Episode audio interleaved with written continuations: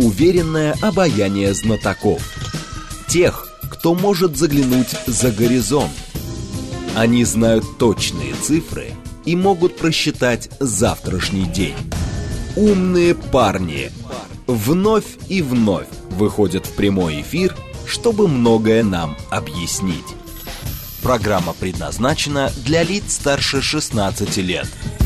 15.06, столица, радиостанция «Говорит Москва», 94.8, микрофон Евгения Волгина. Всем добрый день. Наш умный парень сегодня Иван Тимофеев, генеральный директор Российского совета по международным делам. Иван Николаевич, вас приветствую. Здравствуйте, Евгения. Наши координаты 7373948, телефон, смски плюс 7925 8888948, телеграмм для ваших сообщений «Говорит Москобот». Смотреть можно в YouTube-канале «Говорит Москва», стрим там начался.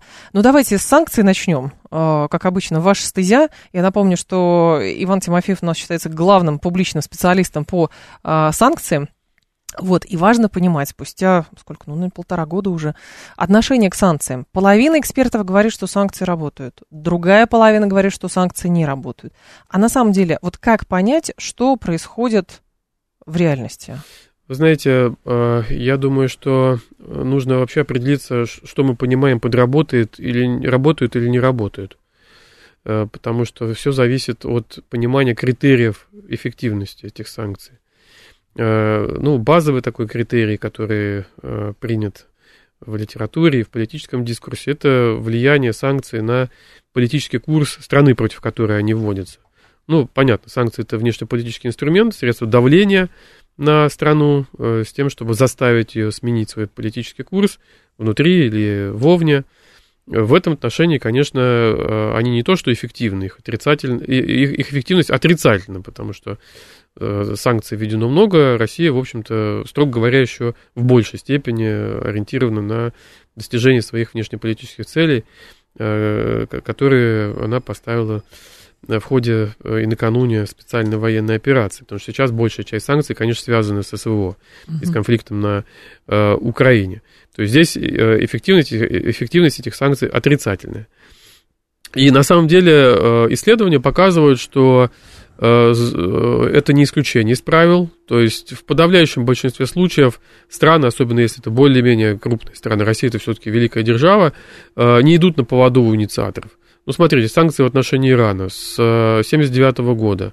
Ну, были эпизоды, когда Иран шел на некоторые уступки, но, строго говоря, добиться от Ирана каких-то существенных подвижек mm-hmm. у инициаторов санкций не получилось. Северная Корея санкции для того, чтобы остановить. В том числе там есть программа санкционная Совета Безопасности ООН, но есть односторонние санкции США, прежде всего, э, направлены на то, чтобы заставить Северную Корею отказаться от ракетно-ядерной программы. Наоборот, эта ракетно-ядерная программа развивается. Санкции против Китая, э, сдержать технологический рост Китая, Китай продолжает расти. Поэтому с этой точки зрения не только э, против России санкции неэффективны, но и против других, целый ряд других государств. Они эффективнее, как ни странно, против союзников.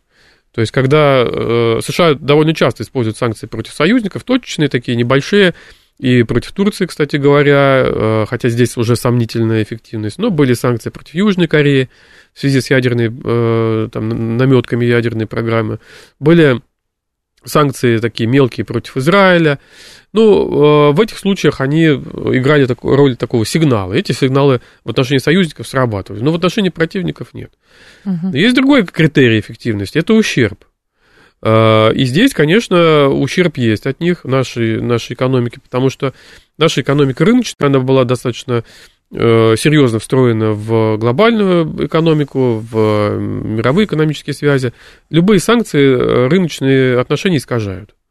Они наносят им э, ущерб, естественно, сейчас мы вынуждены разрывать э, нормальные экономические отношения, которые выгодны, которые диктуются экономической целесообразностью, и с целым рядом стран, с контрагентами. Далеко не все хотят из России уходить, далеко не все хотят эти отношения разрывать. Но э, такова законодательная уже воля стран-инициаторов. Их заставляют э, это делать. Кто-то сам, но, э, в общем, многие э, вынуждены Э, уходить или не проводить какие-то транзакции. Это, конечно, ущерб наносит. К этому ущербу мы постепенно адаптируемся, но, конечно, на первых этапах санкционного вот этого давления и в плане поставок оборудования, и в плане каких-то сбоев поставок, цепочек поставок, транзакций, конечно, это бизнесу и государству экономический ущерб нанесло. А что с долгосрочной перспективой? То есть возвращаемся к а, цели а, стран Запада, которые вводили санкции, прям вот этой лавиной, а, рассчитывая, наверное, на быстрый эффект. Там экономика в клочья, все разрушено, карточки не работают, транзакций никаких нету, суда встали, все встало вообще, вся торговля встала. А теперь говорят, нет, будет накопительный эффект, и посмотрим через 3-5 лет. Вот, хотя не знаю, а, нужно ли в нынешней а, такой трансформационной вообще ситуации думать, а что будет через 3-5 лет, а может быть что-то резко поменяется. Но в итоге, а, правильно ли я понимаю, что западные страны теперь меняют свою парадигму и стратегию и говорят про долгосрочную перспективу влияния санкций на Россию?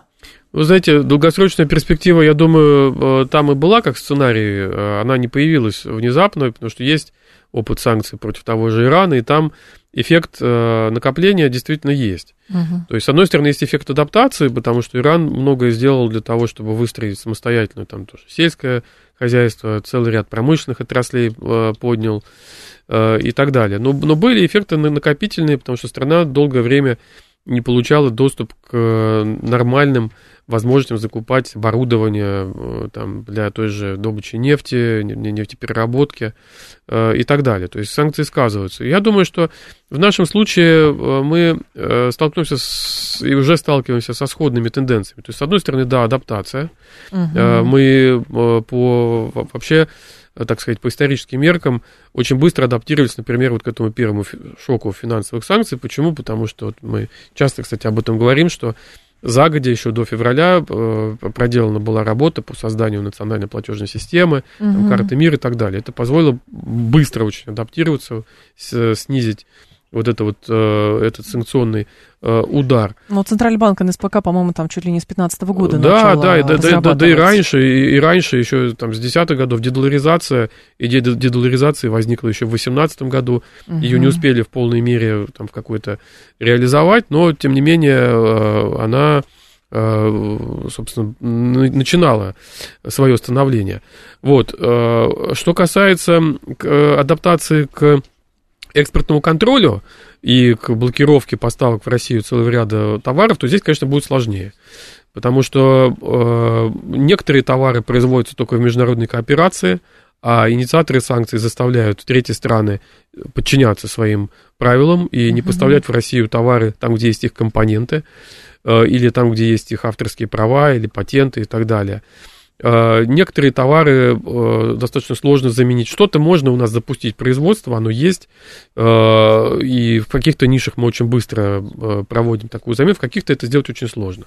Где-то можно какие-то поставки искать в Китае, где-то можно искать поставки даже и в, и в Иране, и в других так сказать, э, дружественных странах, но это процесс достаточно сложный, и он не беспроблемный. То есть нужно, не нужно здесь через розовые очки смотреть и говорить, uh-huh. что вот все у нас хорошо, мы совсем э, справились, все нормально. Это очень большая кропотливая работа, которая э, потребует очень тонкой грани между Э, помощью государства и, и государственным рублем и рынком. Угу. То есть, если это будет просто, то, то, то есть невозможно эту задачу решить просто директивным каким-то планированием э, советского образца, уже совершенно экономика другая. А здесь интересно, кстати, другой момент. А насколько, как долго в, как раз вот эта перестройка может происходить. И ведь пока получается, наша, например, даже нефтеторговля, она на протяжении года, ну, в авральном режиме работает. Там очень хорошие примеры приводили, когда индивидуальные контракты чуть ли не по каждому танкеру вынуждены были заключать. Теперь думают, перевалка в море,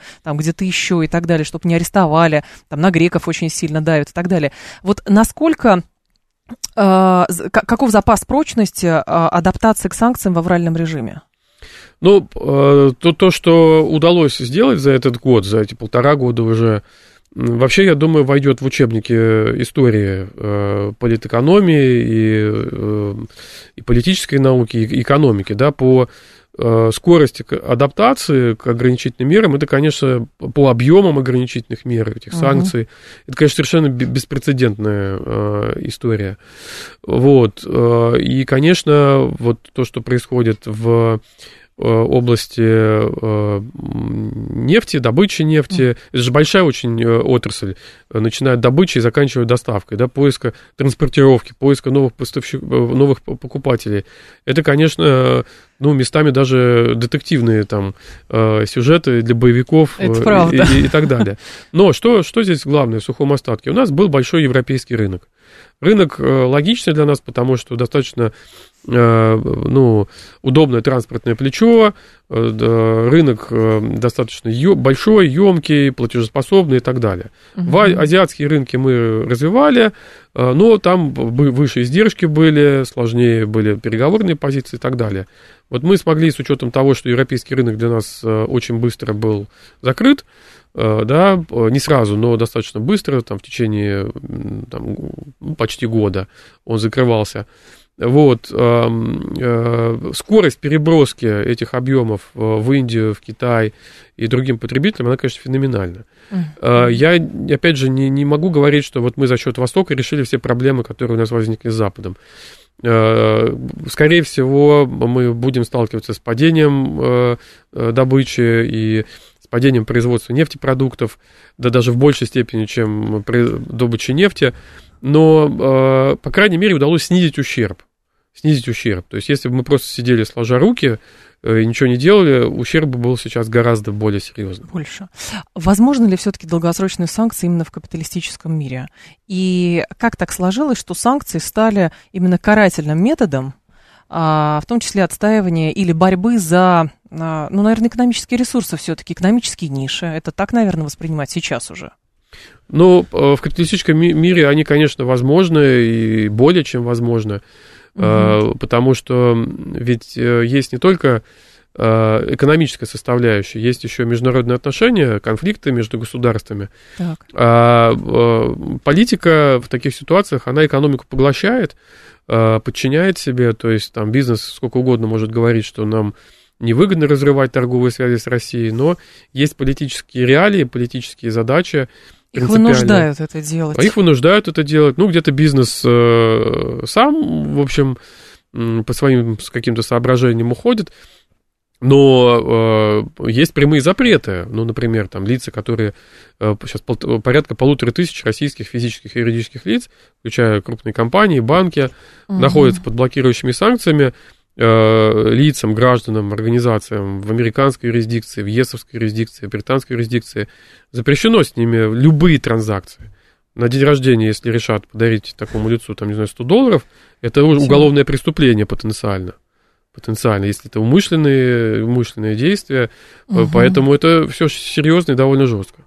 Но а в чем слабость как раз вот этого санкционного вала. Мне кажется, что если вот попытаться покопать именно с этой стороны, можно понять, как э, ну, э, адаптироваться, наверное, еще лучше, а может быть даже обратить себе это все во благо. Ну, слабости, слабости несколько, и э, тут главное ими воспользоваться суметь нам. Во-первых, Россия все-таки довольно крупная экономика. То есть мы привыкли посыпать голову пеплом и... Всего 2% да, и мирового ВВП. всего 2%, 2%, да, вот это мы слышим. На самом деле все-таки в десятке крупных экономик. То есть как считать, да? Угу. Экономика достаточно крупная, э, экономика достаточно э, ресурсно обеспеченная. Да. Э, все-таки это, это серьезно. А, есть, э, есть э, возможность диверсифицировать торговые связи, потому что нет же ситуации, что весь мир против нас. У нас есть проблемы с достаточно крупным и влиятельным сообществом, с США и их союзниками. Вот, это действительно серьезный противник, но это не весь мир. Uh-huh. Да, есть э, другие крупные экономики, ну, прежде всего Китай, у которого э, свои интересы и своя позиция. Ее нельзя назвать там абсолютно пророссийской, это тоже большое, большое было преувеличение, но она не прозападная, она своя, у них свои интересы есть. Вот. Э, а там, где есть игроки со своими интересами, там появляются возможности для дипломатии, там появляются возможности для уже игры, адаптации, там, поиска сложного, но тем не менее новых рынков, поиска новых поставщиков, Э, ну, посмотрите на улице, на, на пропорции китайских машин.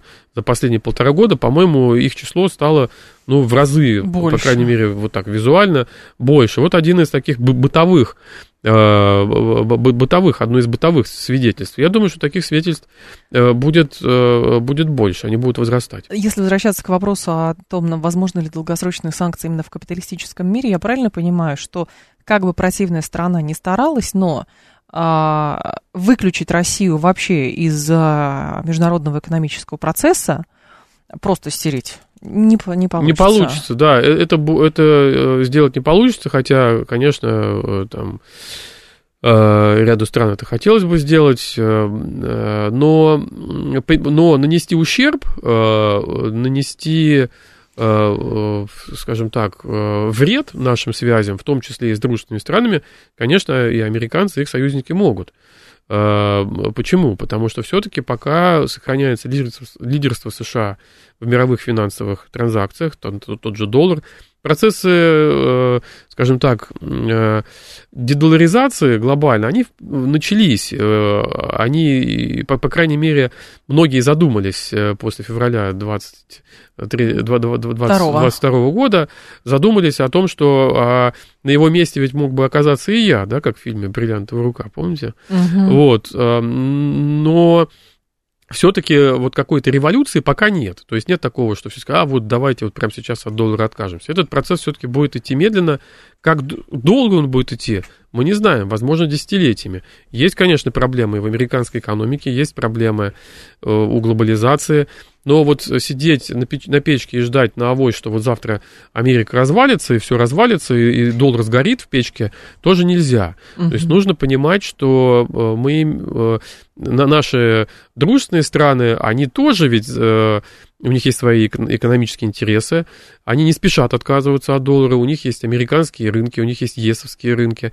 Поэтому э, нам, нам не стоит ждать какой-то легкой прогулки и того, что вот сейчас вот с месяца на месяц все, все вот в нашу пользу решится. И на, не стоит, наверное, ждать, что все остальные страны именно в позиции такой фронта становятся, как Нет, мы конечно. против Запада. То есть, в принципе, тенденции определяются. Это я приводила как раз уже в наших эфирах пример, точнее, цитату а, китайского профессора а, Гуань Гуйхая, который да. говорит следующее, что вот фактор США имеет первоочередное значение в российско-китайских отношениях, господство Америки идет к концу, но этот процесс будет длительным 20, 30 или даже 40 лет.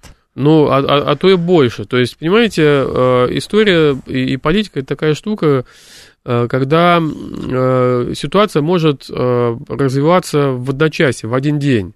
Да, то есть в один год все может поменяться. Ну, 22 год для нас, для ну, наших отношений с Западом переломным. Но копились эти противоречия 30 лет.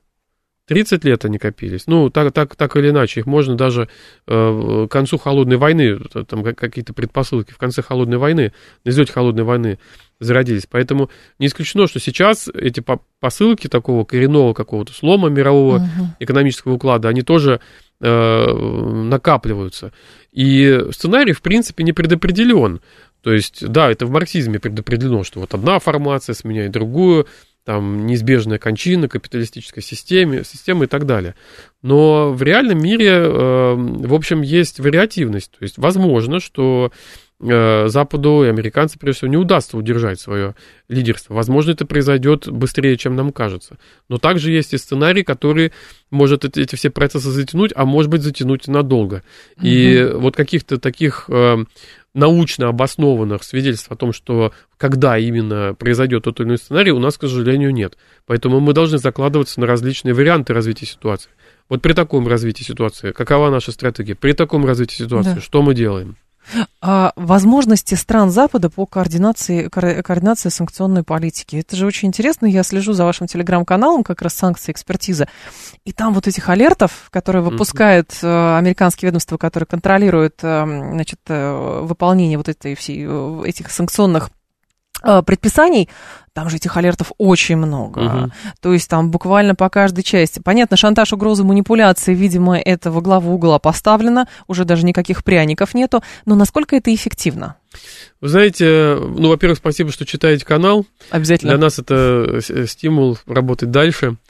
А, а, что касается координации, вот по, по российскому направлению до февраля 2022 года с координацией были проблемы. Угу. Американцы опережали э, тот же ЕС, э, я уже не говорю там, про Японию, и, там, про некоторые другие э, страны. союзни, союзницы США, американцы шли впереди. Ну, по крайней мере, помните, была история с Северным потоком, когда Трамп пытался так или иначе утрапедировать, немцы сопротивлялись вот до последнего, да?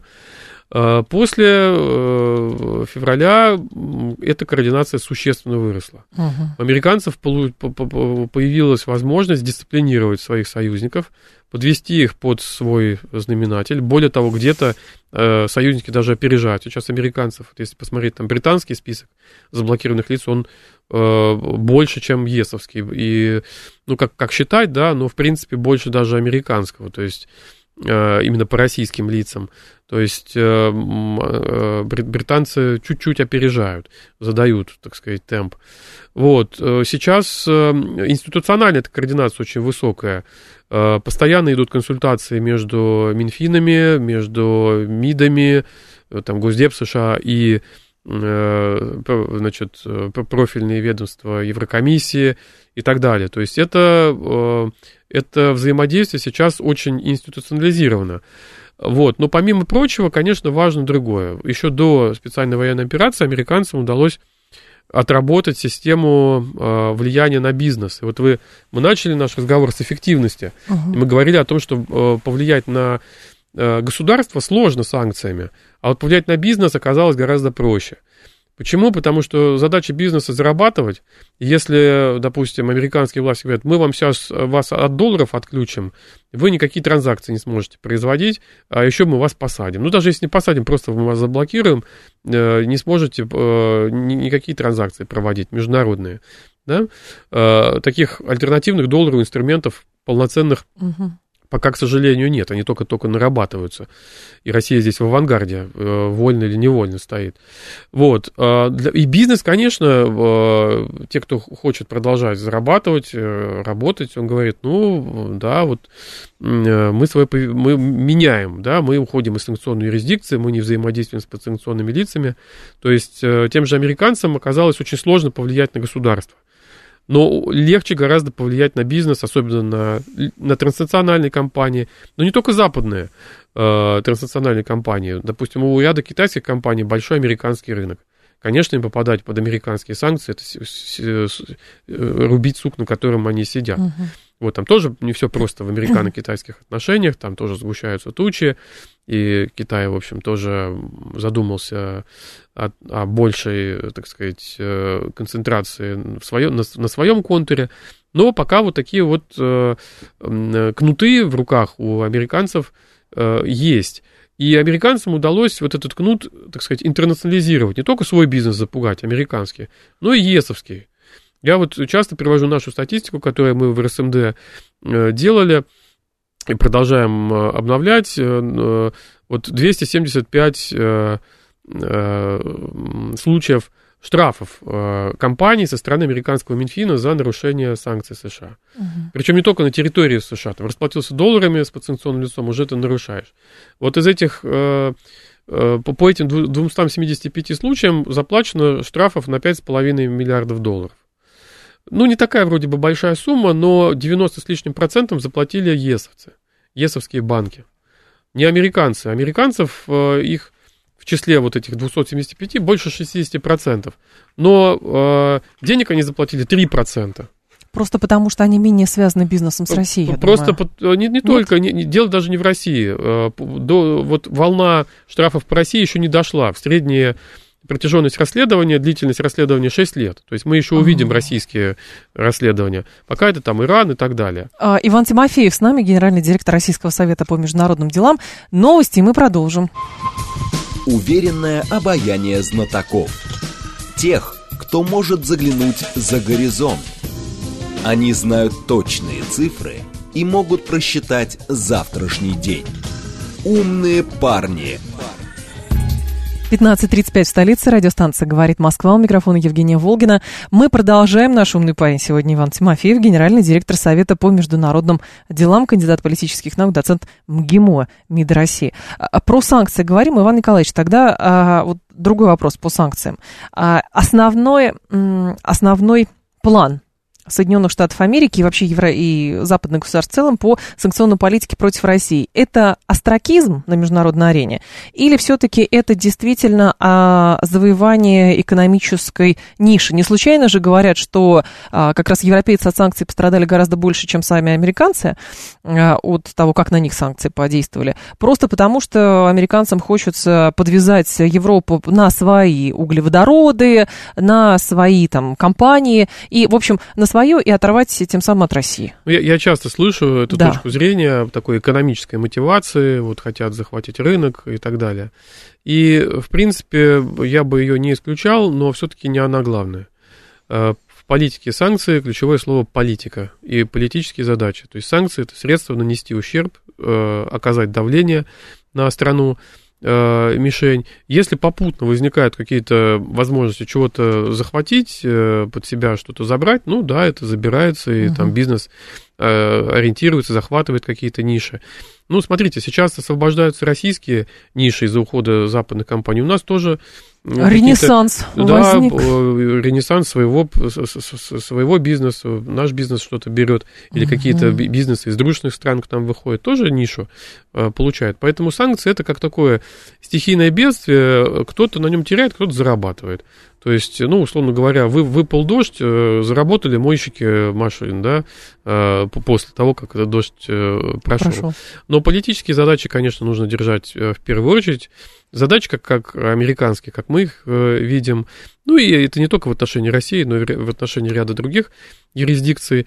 Э, это, э, конечно, нанести ущерб, э, заставить, э, скажем так, э, увеличить цену по политике и внешней, и внутренней. Но это об этом прямо говорится в выступлениях в официальных документах американских тех же. Ну и создать условия, при которых Э, может произойти э, какие-то внутренние потрясения. То есть об этом уже говорится меньше прямо, но это не история, списывается. Это не списывается, это история старая и э, это, это как с Ираком что ли, вот таким образом. Ну не, это не прямая не, не аналогия. Столь, не столько как с, с Ираком, скорее это пытались сделать с Ираном, то есть чтобы вы, вышла на улицу иранская улица под под воздействием экономических э, проблем. Вот. Э, с Венесуэлы, кстати говоря, тоже угу. похоже. Ну и в нашем случае, да, создать э, ситуацию, при которой экономические условия станут невыносимыми, не это э, спровоцирует какой-то социальный протест. В чем наша устойчивость? Ну, как мы уже сказали, наша устойчивость все-таки состоит в достаточно большом запасе прочности и ресурсном, и все-таки Россия это большая страна. Да, сам факт того, что она большая, экономика, в общем-то, тоже достаточно большая, уже сообщают определенную устойчивость. Но только этого мало. Э, конечно, за 30 лет мы э, растеряли ряд факторов, которые сделали бы еще более устойчивую экономику. У нас э, довольно сильно деградировала наша собственная промышленность. У нас сократилось, сократился инженерный корпус, у нас сократилось число вообще профессиональных рабочих, Экономика знаний у нас тоже. Экономика, мы, мы о, о ней очень много говорим, но и у нас много блестящих умов, но так, чтобы от блестящего ума довести дело до экспериментального производства, потом до серийного производства и до массовой продажи, хотя бы на нашем рынке, с этим уже возникают Э, сложности по, по разным причинам. И вот это, конечно, сейчас эм, определенная проблема. Проблема будет э, еще и в том, что в отличие, там, допустим, от Индии, где сейчас э, там, человеческий капитал, у него есть очень большой резерв, да, угу. просто большой человеческий резерв. У нас этот резерв гораздо меньше. И в силу демографических причин меньше молодежи, ну и э, даже э, там, чего, чего ж э, греха таить, те же миграционные проблемы, это тоже утечка мозгов, она же была э, еще до э, э февраля 2022 года. Она перманентно года. просто происходила. Она, имманент, она постоянно, перманентно проходила, там, последние 30 лет. Была большая волна в начале 90-х, потом она маленькими ручейками шла. Угу. В 22 году опять был всплеск на фоне, значит, неопределенности. Э, и, и информационных э, значит, э, потоков. Вот, и, конечно, когда возникает задача там, найти специалиста или группу специалистов, э, сформировать пул какой, какой-то исследователей или там, найти капитал под это, предпринимателей, которые будут инвестировать, Тут могут возникать сложности, нам этого не хватает. Тогда возникает другой момент. А, очевидно совершенно, что Россия находится на неком перепутье. Кто-то говорит, что это период без времени, старое ушло, новое еще не сформулировано. И возникает вопрос, есть ли у нас какие-то геополитические ориентиры, или мы действительно, ну, а, в силу ряда обстоятельств а, замыкаемся на себе, чтобы произвести принципиально какой-то новый формат не знаю, политического устройства, политического позиционирования в мире. Это я плавно к вашей статье перехожу про как раз государство цивилизации на сайте угу. РСМД. А вот из нее, мне кажется, это как раз и следует. Ну, то, что мы находимся поняла. сейчас на перепутье, это совершенно очевидно. А, мы, э, опять же, совершенно очевидно, от чего мы отходим мы отходим э, от э, модели, в которой наша экономика была тесно интегрирована с западной, и с, глобализованной экономикой, в которой лидирующую роль играет Соединенные Штаты Америки, в финансовом плане, в технологическом плане. Мы от этой модели отходим, э, причем не отходим не только по своему желанию, но и потому, что с той стороны тоже очень активно возводят стену и нас э, пытаются от этой модели изолировать. Соответственно, uh-huh. нам ничего не остается, э, как выстраивать что-то свое да, э, то есть э, рассчитывать э, там, где мы можем, есть заделы на свои силы, даже если это будет поначалу менее конкурентоспособно, менее эффективно где-то и так далее, но свое, но есть. Да, когда вы выбираете между менее конкурентоспособным и нулем, конечно, выберете первое. Конечно. Вот. Да. Ну и, конечно, это переосмысление наших отношений с так называемым мировым большинством, с э, незападными странами крупными, они очень разные. У них у всех свои интересы прагматичные, свои отношения с тем же э, Западом. Но мы много говорили последние там, 10 и более лет о повороте на восток ну, в глобальном, в широком смысле. Вот сейчас этот поворот придется совершать, потому что просто э, это необходимо. Вот и на юг заодно Другого еще. пути. Заодно на юг, там Африка, заодно там с Латинской Америкой, там где можно. Но все-таки я бы считал э, Китайскую Народную Республику здесь э, одним Почему? из ключевых э, направлений, потому что у Китая э, во многом э, самостоятельная э, формируется экономическая экосистема, в меньшей степени зависимая от западных цепочек поставок. Угу.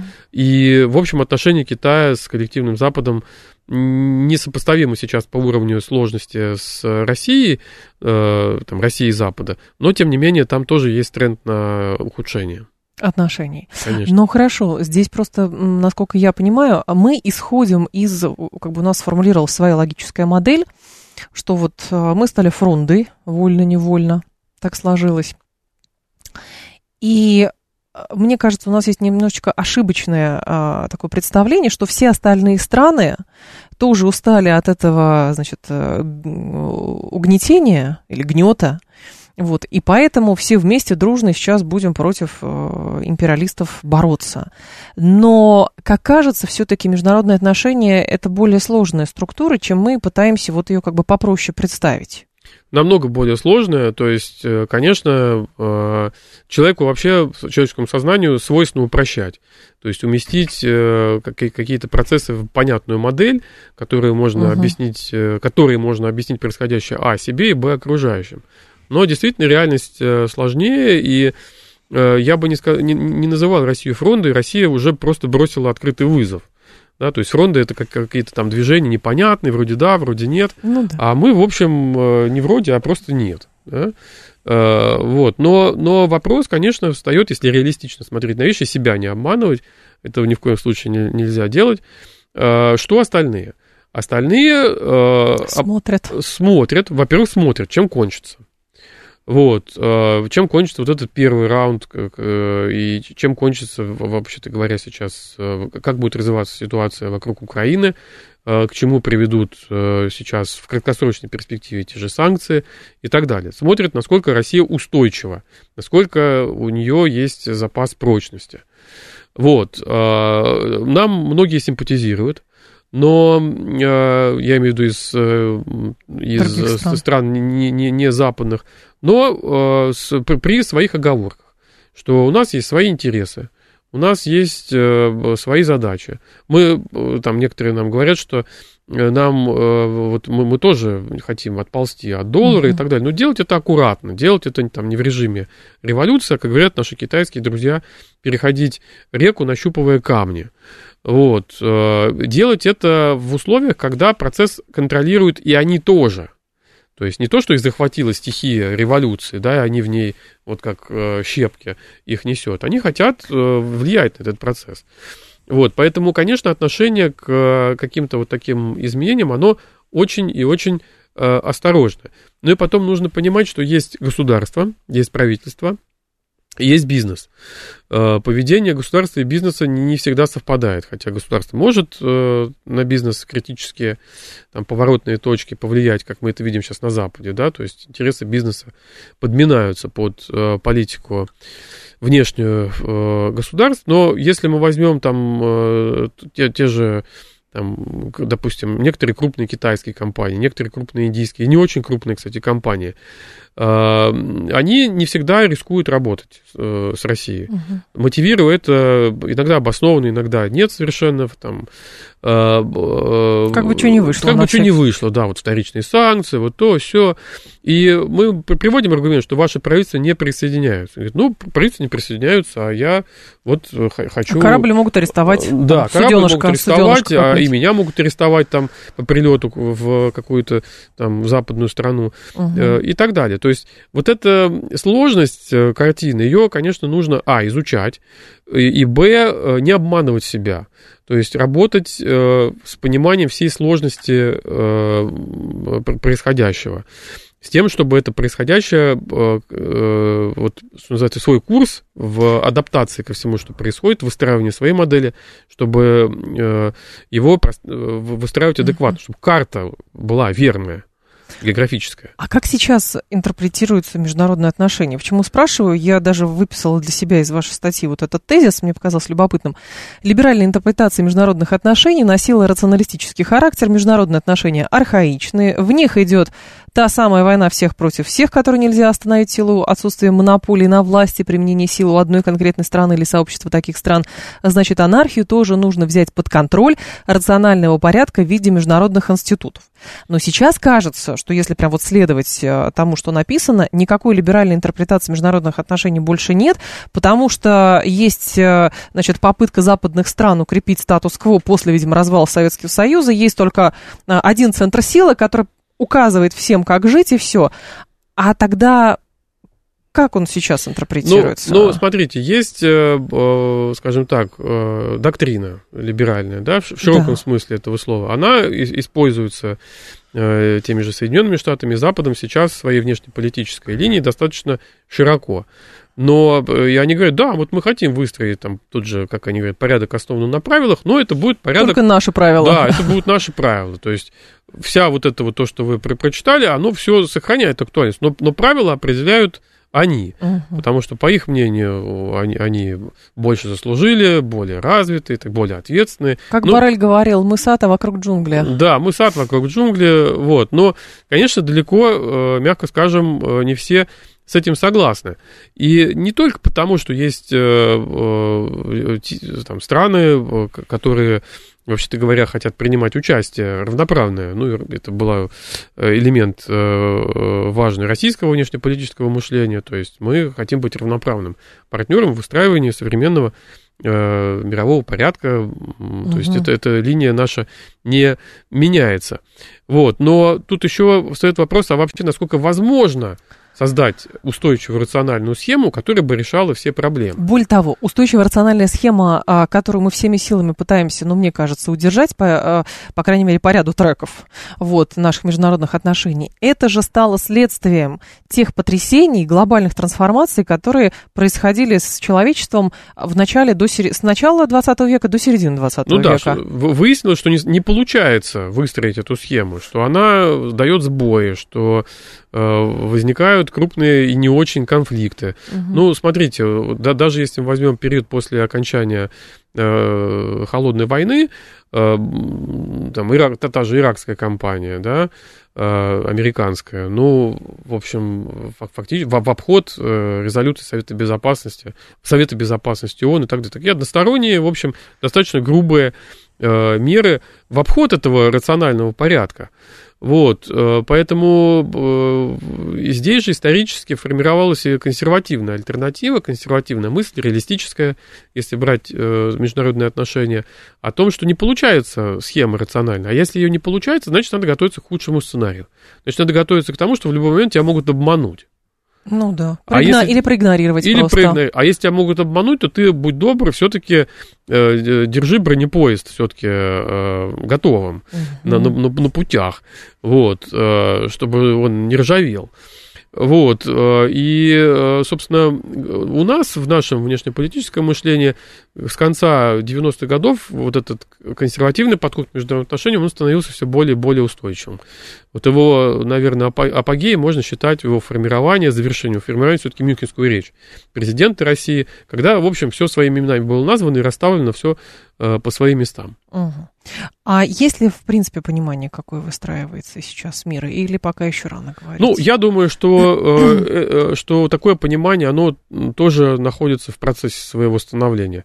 Э, поскольку, поскольку сам мир очень быстро меняется. Ну, вот в концепции внешней политики предложено Э, понятие государственной цивилизации. Это интересный э, ход, и, строго говоря, для многих он стал неожиданным. Э, и вот как раз в материале, который вы упоминали, я попробовал посмотреть на его преимущества и на возможные слабости. То есть у любого, у любой концепции, у любого подхода есть свои сильные и слабые стороны. Ну, вот очевидно пока, что Э, конечно, требуется еще большая теоретическая работа. То есть у нас все морщатся от слова теория, да, но на самом деле нет ничего практичнее, чем хорошая теория, потому что если теоретически не, не отработан э, вопрос досконально, сложно его, его, его сложно будет реализовать. То есть мы э, подход к снаряду начали, да, работает, ее, к сожалению, сейчас приходится делать на ходу, да, таковы исторические реалии. Нет времени на то, чтобы вот сесть в тиши кабинета и все вот э, сидеть. Лет через 50 мы в учебнике да. прочитаю, конечно. Конечно. Да. То есть все приходится делать одновременно с историческими событиями. Поэтому нет, э, вот, ну, не нужно здесь, э, так, так сказать, пенять на то, что вот, значит, не сделали нам целостное все готовое, да,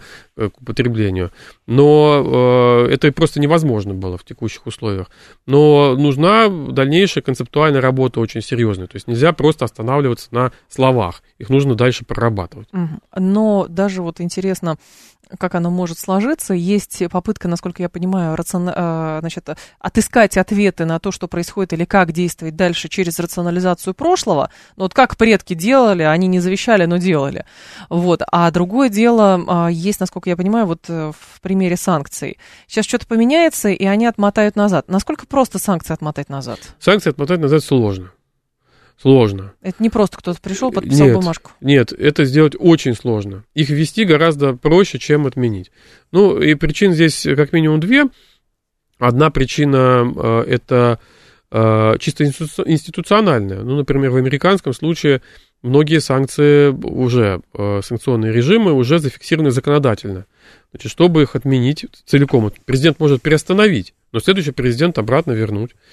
Вот чтобы вообще все убрать, нужно согласие обеих палат парламента, Конгресса.